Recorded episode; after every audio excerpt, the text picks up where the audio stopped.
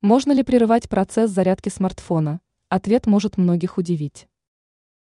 Некоторые владельцы смартфонов убеждены, что прерывание процесса зарядки гаджета может негативно сказаться на аккумуляторе. Однако у специалистов на этот счет совсем другое мнение.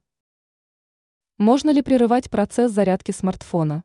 Прерывая процесс зарядки смартфона, вы никак ему не вредите, заверяют эксперты.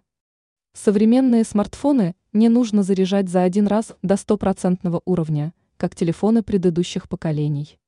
Сейчас производители устанавливают в телефонах литий-ионные аккумуляторы, которые нужно заряжать по-другому.